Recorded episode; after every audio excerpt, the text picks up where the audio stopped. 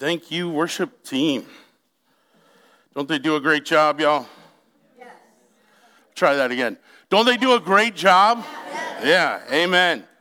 If you have your Bibles with you, I invite you to open up to the book of Galatians. We're going to continue our study, going verse by verse through that.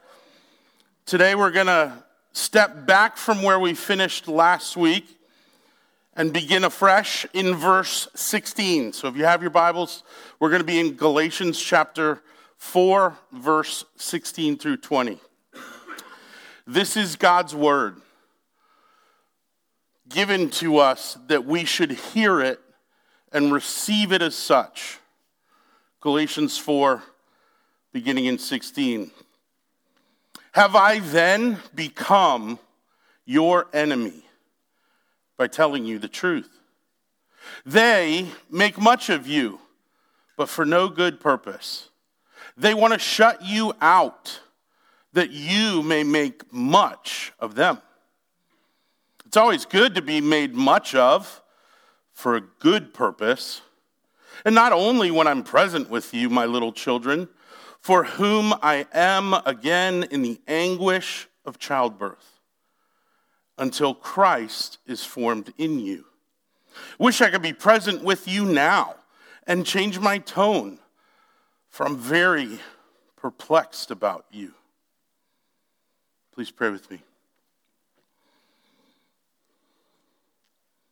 Our God, we come here this morning to sing praises to you, to pray, lay ourselves before you for examination.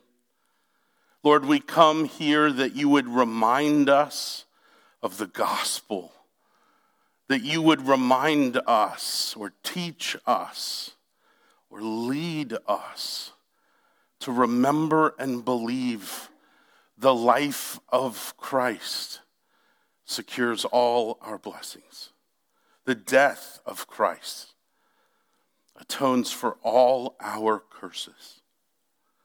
And the resurrection of your son, Jesus, he is the vindicating hope that the gospel is true. Lord, we give you thanks that you have given us eyes so we can see these things, that you have given us ears that we could discern your voice.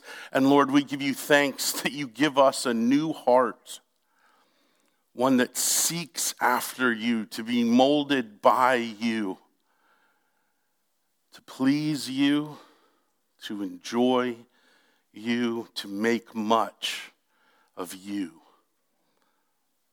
Lord, we ask this morning that you would once again condescend to take your word and feed your people with it, with bread that never, ever fails to satisfy. Prepare us, Lord. Bless us, Lord. Lead and guide us, guard us, protect us, and sanctify us, we ask. In Jesus' name. And all God's people agree. Amen. Who's the hero? Who's the hero? Jesus. Amen. One of the things I love to think about stories. I marvel at men and women who can create whole universes, develop new and intricate languages, lay out maps of this world that they are creating. I am in awe easily when presented with such talent and diligence, such raw and beautiful imagination. I can also be in terror when I see portrayals of evil that hit close to home about the world that God has made, about the people that God has imagined, and the work of his active will throughout the generations. I can marvel so easily, not only in stories, not only in worlds and settings and characters. I can marvel in plot lines. How do you think of that? When did she come up with that idea? Probably more than either of those two, I marvel in storytellers. I marvel at those who can communicate with words ideas that are borrowed, and to do so winsomely, incredibly, sometimes overly graphically. But we live in a graphic world. Storytelling can mesmerize me, but the center of all of my fascinations comes down upon the question, who's the hero? Who's the hero in this moment? Who's the hero in this story? Be them large-footed, hairy as they were, hobbits, or wizards who fight against evil, heroes and superheroes. It's easy for me to marvel. It's also hard at times to recognize who heroes are in unexpected places, in unexpected moments. Sometimes those are the best gotchas in a movie. You find out that you thought you were following the hero and the whole time he was the villain. Or you thought you knew who the villain was and it gets traded off on you. Who's the hero? It is easy at times when we are reading the Bible to subtly or sophisticatedly fall prey to the idea that the people depicted are the heroes. That the warrior who stands against evil is the hero.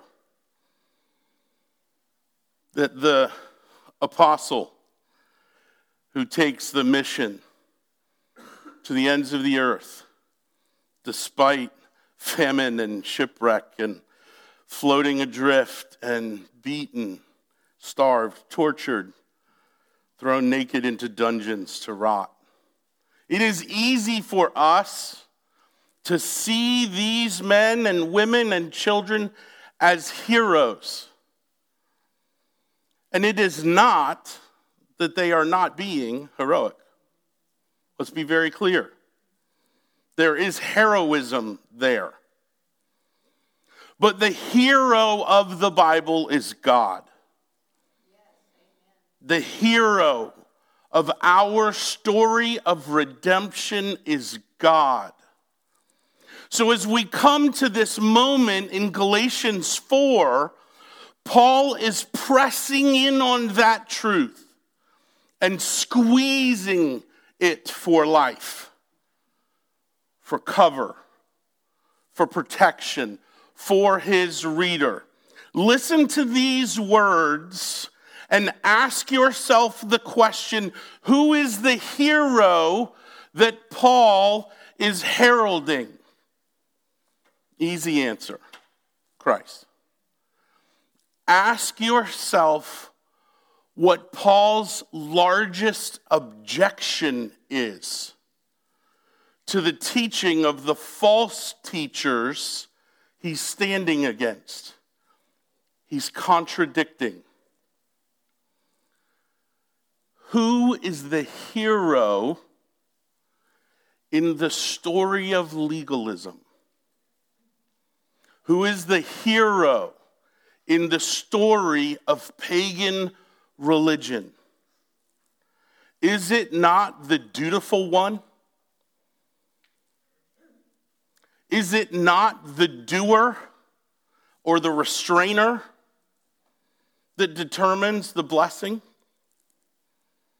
Listen to this moment as Paul has been guiding the Galatian churches and hear him say in very nuanced and sophisticated terms, I am not your hero, nor should they be. But they want to be your hero. They want to use flattery as a succubus to put you to sleep so you no longer think for yourself, and then they are the conduit of your religion. They're the conduit of your dependence to have the favor of God. In fact, they want to tie, Paul uses the word often, enslave the Gentiles to Jewish rituals for their own religious assurance. The contrast here is so pregnant. Paul is assured of his standing before God. Therefore, he suffers in ministry, that they too would have Christ formed in them and know the fullness of the favor of God given up front. The contrast is with those who, in fear of their own assurance, remember, a works-based faith, all works-based faith is a chasing after a favor that eludes you.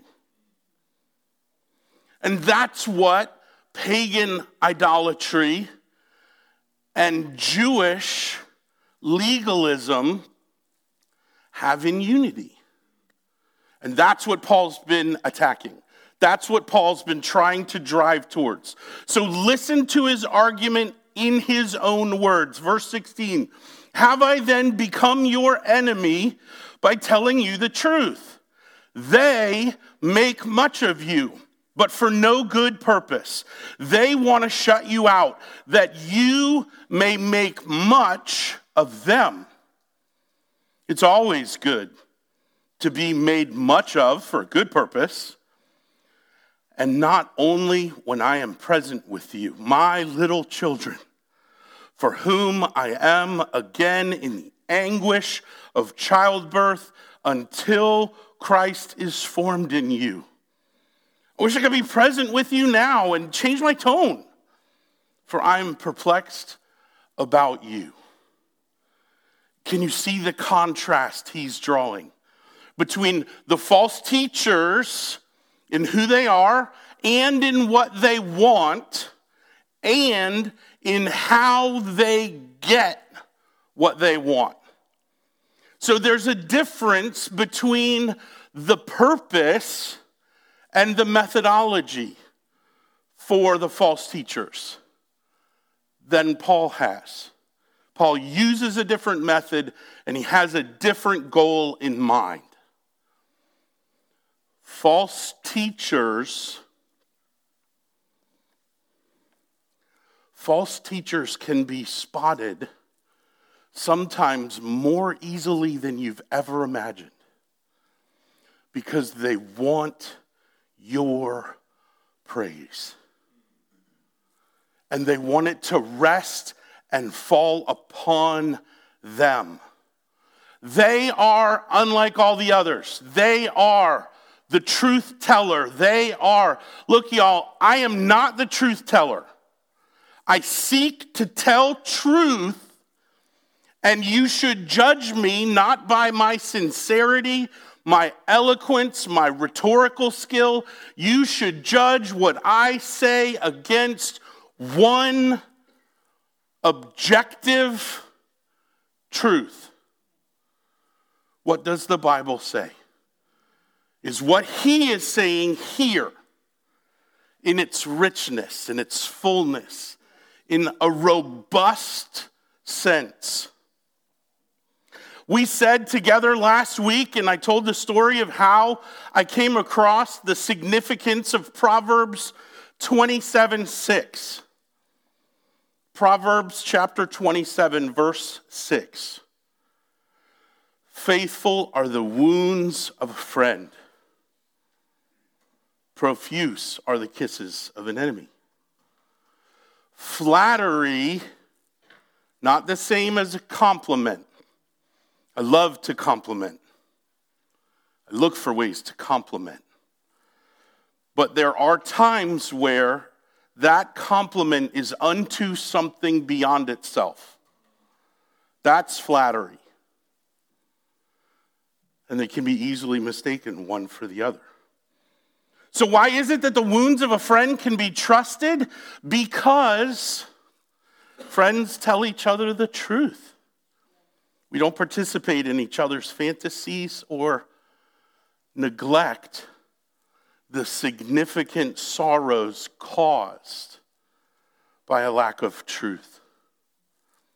It's done in love and compassion. It's not done as a superior to an inferior. It is done between faithful friends, intimate friends. So when Paul says here in verse 16, have I become your enemy by telling you the truth? He remembers a time when they would never have been perceived as enemies.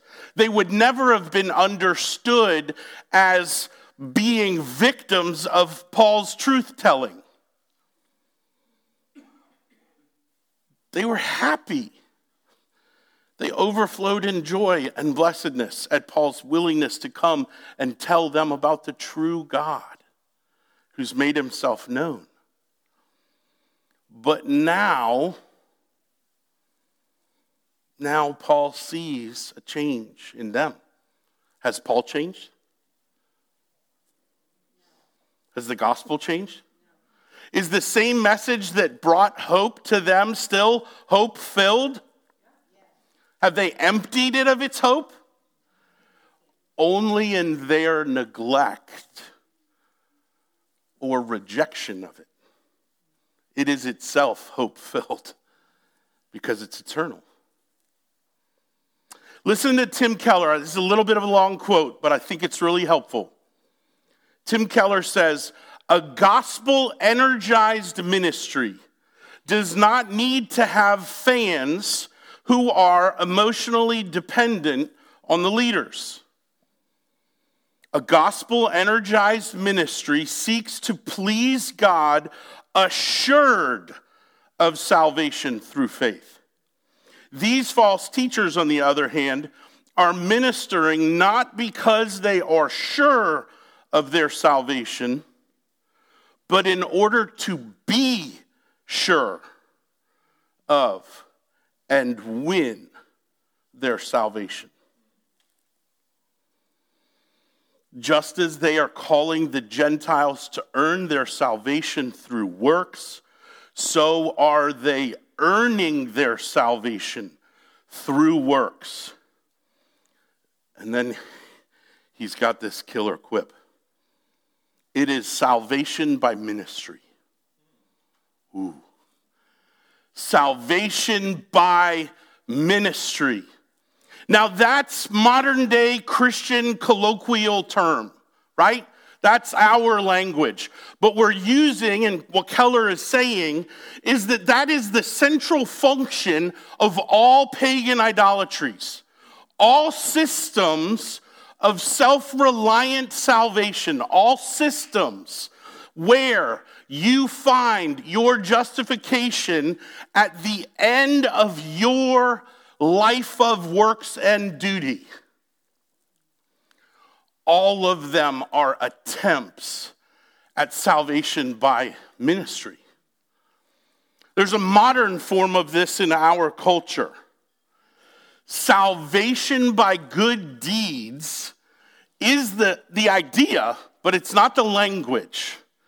The language is altruism. Altruism is a good in its own. And if you can stack enough of it together, then the cosmos, the universe, some God, if there is one, would be pleased with you. That's the line. That's the thinking. But in the same way that there's a broken version of this and view of this in the first century church that Paul's attacking, there are throughout history versions of this. I would argue It is the central version of the economy of evil to get you distracted with doing small good deeds as a satiation, in other words, to satisfy your abundant evils.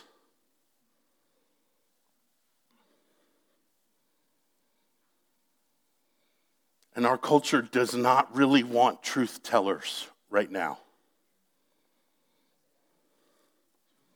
Sometimes, half-truths at least.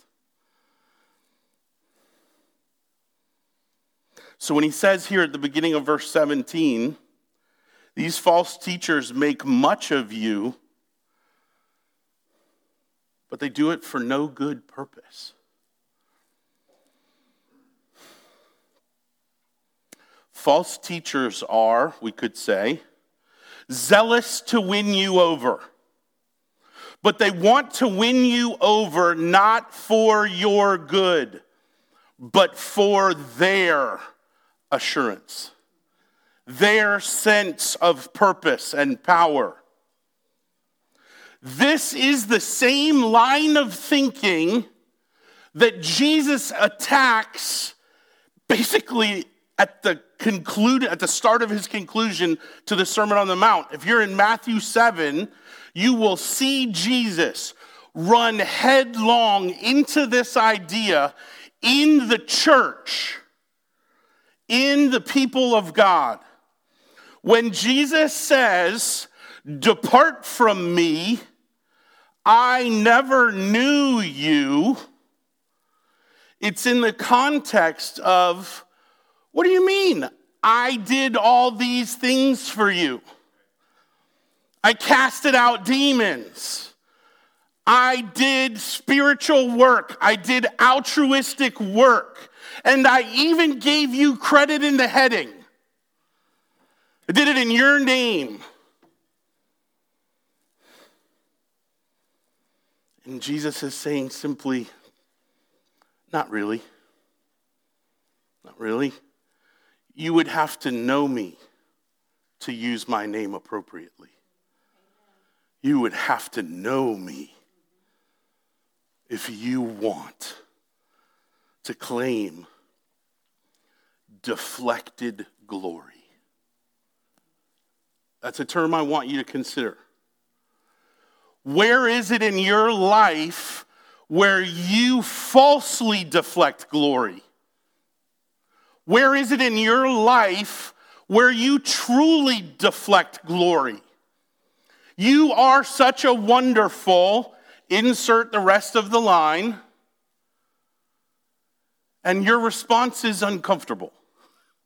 You know this moment. I know this moment. I should get a PhD in this.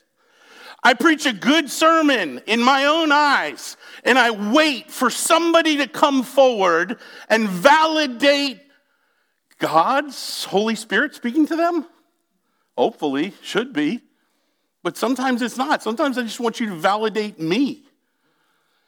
And then even in the moment of that validation, I'm caught. Because part of me wants to keep that glory for me. And part of me, because of God's grace, is smart enough and learned enough that it really belongs to Him. And it's not to say that we deflect all compliments. Hear me clearly. We do not deflect all compliments. We ask of where they come. Did I do good? Yes, sometimes I did real good. Not as the source of my salvation, but out of my devotion to the Lord. Out of my devotion to my wife, out of love and sacrifice for my kids, and that's real good. And I can receive that. I did good. But if the compliment is you are good, as opposed to you did good, then I have to wrestle. Dare I say, please don't become my enemy because I tell you the truth, we must wrestle. Are we good in a way that good just ends? Or is there a source of our goodness? Is there a source of our joy in sacrifice? False teachers here in verse 17 are zealous. Is zealousness bad? Is zeal bad? No, zeal is what philosophers call dual use. It can be used for good. It can be used for evil. But it is itself not a value. It's only in the how you use it does it become valuable. So when Jesus says, "Depart from me, I never knew you," and we want to say, but, and rely upon or point to places we've went, things we've done, even when they seem spiritual. Why should I let you into heaven? I raised my hand and said 10 words.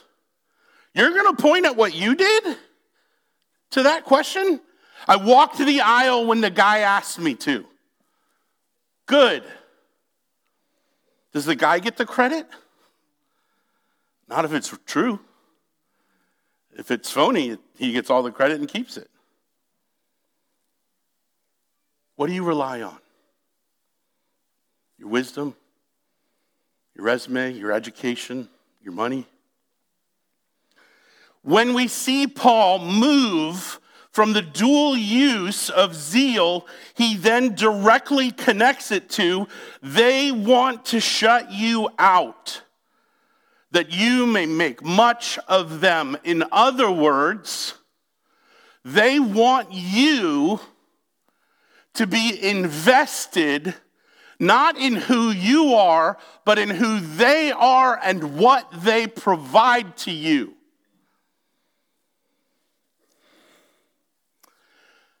That's the Roman Catholic Church for like 1,000 years. For like 1,000 years. You couldn't participate in the sacrament of the Lord's Supper. Clergy did it for you. You weren't holy enough. You weren't far enough along on your journey. You weren't set apart enough. In fact, you didn't even know the language of the Bible. So you have to depend on me for the Bible. Yeah, we give out Bibles like we would give out water, yes? Do you have a Bible? And if you don't, please see us. We will give you a Bible. No charge, our delight. And then use that Bible to measure against what others say. But the Roman Catholic Church built in dogma the very thing Paul is attacking here in the book of Galatians. Depend on Christ. Not depend on the church, not depend on the clergy, not depend on anyone, anything but Christ. That's how he's tying this together. They want to shut you out. They want you to be considered an outsider, not an insider. They want you to be a them, and then you depend on them to become us. That way, Paul's saying, here is motive. You may make much of them. You may praise them. You may satisfy their religious fears of not enough. This is one of those moments where, especially if you're like college age and you're moving to a college town and you start visiting churches, you're not sure about denominations, kind of want to go and worship and be with God, but you're not really sure where to go or who to go with, and you go to a place and they have some of the most fervent worship you've ever seen. People are crying and falling out, or people are entranced. And it's the nicest place, the friendliest place, the most immediately sacrificing place ever. And you go there for a while, and then at some point you find out that none of them have assurance of salvation. Well, yeah, I'd be a little more fervent too, perhaps. I wouldn't give myself a day off. If I thought my salvation depended on convincing other people to be here because we're the best and we have it and they don't. In fact, if you hang out in the city of Williamsburg, our dear neighbor, for like a 15-year period, every 3 years, the Holy Spirit moved to a different church. And so the people literally, like a church of 1,000, a church of 1,500, became a church of 100. Because everybody was chasing after a Holy Spirit that they thought was no longer resident in the place that they were. And it is a fruit of fear, flattery, and I wish I came up with an F for this, but I don't, so we're going to go with ear tickling. Just find out what the people want to hear. And keep saying it, and they will keep coming. And you can call it ministry. You can call it church work. You can call it salvation. They are telling you what they think you need to hear for their good, for their pride, for their ego. In other words, we have a word for this. It's called pandering. They are pandering to you in order to gain your loyalty. And your loyalty temporarily satiates their ego and assurance. But it's only temporary. When he says next in verse 18, it is always good to be made much of. This is true. Should we celebrate birthdays? Why? Life should be celebrated. Is life hard? The older you get, you become more and more and more sure of the truth that life is hard. Right? I mean, I remember being 20 and watching speeches in movies thinking, why is he talking about that? Let's talk about these other things. That's what interests me. And the older I get, the more those monologues make way more sense. Sylvester Stallone saying, nothing hits harder than life. I mean, okay. I'm 48 and I'm like, word. Not, yeah. Way to go, Stallone. Rocky always got something to teach you. Why do your teachers teach you? What do they teach you? What do they want you to be when they are done teaching you? These are important questions. As we go through life, it's not just in the religious sector. It's certainly in the religious sector. But it's not only there. It is good to be celebrated for things that are good. It is good to be joyful. One of the things I love about our church, this church here, right here, by grace, is that I feel like we have and are maturing in the area of weeping with those who weep and rejoicing with those who are rejoicing. Have you ever felt guilty at small group? Because you really want to share like a praise? You're like, okay, what's your life like? And you're like, I got to find something miserable. It's the contest of misery, you know? And then the only one who gets to suffer at the end of that Bible study is the one with the most suffering. And everybody else goes, well, I don't have it that bad. Or is that just the groups I lead? Or groups I've been in? Brent taught me years ago. Thank you. More than one person is allowed to be suffering at the same time. And also, while others may suffer, you must celebrate. You must. It's not an option. Do we not ask God to teach, lead, guide, guard, and bring about good for us all the time? Then why would we deny each other the celebratory joy of someone else's good, and I hate this word, fortune? So let's call it providence. Blessing. Part of what Paul's attacking at the center, the very heart of this gospel, is the idea that people have the ultimate goodness, that the ultimate celebration rests upon them. And it doesn't. God is the hero. You want to study the Bible well? God is the hero. Don't be Daniel in your circumstance. And don't find a jawbone to beat somebody with. Worship the God they worship. Be led. Be transformed. Be truthful and truth-filled.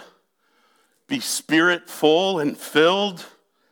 And lead, love, sacrifice, bless. When he says here, it's always good to be made much of, there is a qualifier. It's for a good purpose. Why do we put a sombrero on your head when your birthday lines up on a Sunday? Yeah, because we really love you. And some of you are like, where's my sombrero? I love watching a 15-year-old kid come up and go, all right, now I get sombrero treatment, right? I'm like, yes, you waited 6 years for this. Or sometimes 8 years for this, and figure that math out later. But that good purpose is not only in the presence of the minister who is ministering to you. This is easily lost, but it's so helpful to see.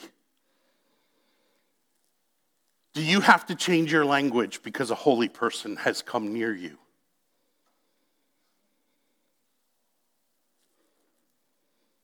Do your friends feel obligated to change their language, change their behavior because you are with them? Some of that could be great.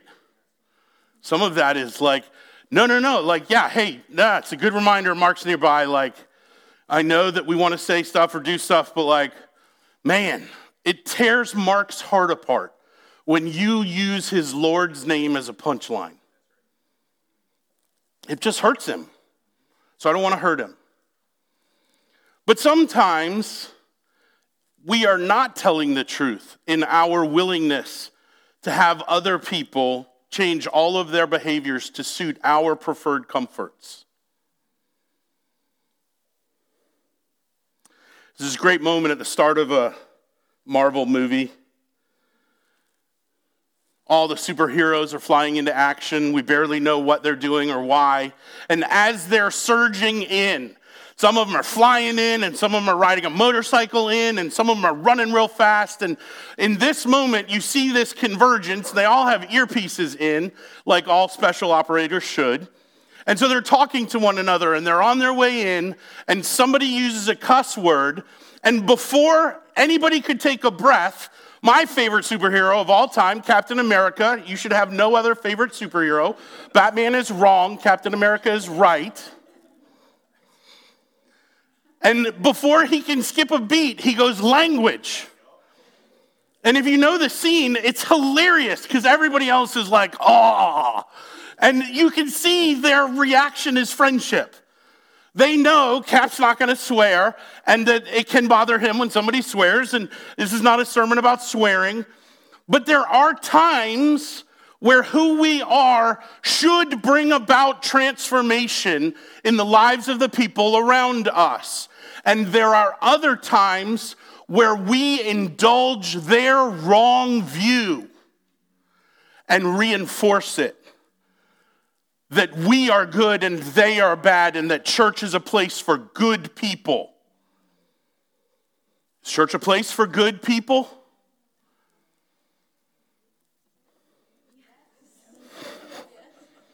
You guys hate that question, right? Because like in your bones, you're like, yes. Oh, wait, but not in this. But there. You look like John Travolta having an argument in your own head. Staying alive. Staying. This moment will pass. Talk about it at lunch. What is the relationship people and goodness have with church? Let's batter it, banter about it, joke about it, lean into it. There are times when I'm evangelizing and I'm talking with somebody who does not know God, does not love God, is no longer kind of in this saturated Christian culture, and I know that the biggest problem in their life is not the language they use. But they think that's my biggest objection with their way of life. So I had to develop a line, right? Like you have to have a phrase for this moment when you hit it over and over and over and over again. How do I want to confront it? Well, I chose to say this. You be you, I'll be me, and we'll be fine. I'll be me, you be you, we'll be fine. So I want you not to pretend with me. And I want the freedom to not pretend with you. Not going to just itch your ears. I'm not going to sing you sweet lullabies until you trust me and then bring the hammer of salvation upon thee. That's why Thor's not my favorite. Sorry. Just, I'm going to be me. You are free to be you. We'll be okay. We're going to build this relationship on a bedrock of truthfulness. And then I'm going to trust that the Lord will use my willingness to be there, to enter into the mess, to speak true and hard things for his glory, for the benefit of this sinner who needs the hope of salvation and the eternal relationship with God he was born for. That's why you can see Paul's pastoral heart interject into this moment. Because what is happening in their relationship is the biggest thing that's wrong in their life. It's not a cuss word. It's a lifestyle of rejecting and denouncing the hope of the gospel. They don't want Christ to get all the glory anymore. Or they're at least toying with that idea. It's like trying to hold a nuclear weapon in your hand. Better. It's like trying to hold hot uranium in your hand that just melted away. It always corrupts. It always corrodes. It always devastates. So Paul's pastoral heart beneath his pain in this moment, he just jumps, my little children. Is that a statement a superior makes towards an inferior? Only by general category, not by tender affection. My little children. And then he uses one of the most important, beautiful, breathtaking images in the whole Bible. See, mothers suffer in childbirth. And miraculously, they forget lots of it. Seriously, like there is like some protein release chemical we're going to find out someday that's like an amnesia thing. Because the second they see the child apart from their womb, their joy overflows and overshadows all of the suffering that the guys in the room remember. What happened to the waiting room? Just kidding. Mostly. Mothers suffer. And they don't just suffer in birthing the child. That's the first stage of the life of a mother suffering. But see, Paul wants the people he ministers to become like Christ, dependent on Christ. Not dependent on Paul, not dependent on a false teacher with a big ego and a small security. Paul sees himself, he sees the gospel ministry as childbirth, long and hard and worth every minute until Christ is formed. The false teachers want followers who glorify them. Paul wants gospel partners who glorify Christ, depend on Christ. See, Paul knows and believes that his followers add nothing to the favor God has upon him. God has given him everything up front. And then we see Paul's parental disappointment. Verse 20. I wish I could be present with you now. Change my tone. I am just perplexed. I'm confused, frustrated about you. Paul's not angry anymore. He's angry over the wrong gospel, but he's hurt that that wrong gospel is being welcomed by people he knows, that he loves, who loved him so much. Consider the hyperbole of verse 15 again. Paul wishes he was there in person so that he could once again hold out the truth, verse 16, of the gospel. And Paul doesn't need to receive their praise. He wants that praise given to Christ. That's why he suffers for it. And this is in keeping with what he said at the beginning in Galatians 1:10. Paul says, am I now seeking the approval of man or of God? Or am I trying to please man? If I were trying to please man, I would not be a servant of Christ. You must choose. Who is the hero? And how do you take part in his mission? Who is the hero? And what method does he use to slay evil, bring about flourishing to the praise of God? Please pray with me. Heavenly Father, we ask this week that you would remind us that you are the hero, not just of the Bible, but of history. God, would you remind us once again of the central privilege of suffering for your sake and in your name. Lord, forgive us for the desire and the times when we have shirked that suffering invitation. Thank you that you forgive us for our denials, for our stepping back instead of stepping forward. God, we give you thanks that you have such an abundant forgiveness and overwhelming mercy upon us. You do not look at us and see our biggest or even any failure. We are not the sum of the worst thing we've ever done. We are the sum of the most grotesque thing you ever suffered. To remove that from us.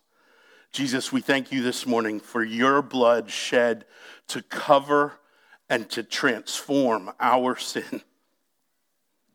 And to take it from us. Lord, we give you thanks that in your righteous life, you have secured all of the blessings. And then by the work of your Spirit, you have given them to us now, that we might enjoy you and them forever. Would you receive our praise for those very things? We ask in Jesus' name. And all God's people agree.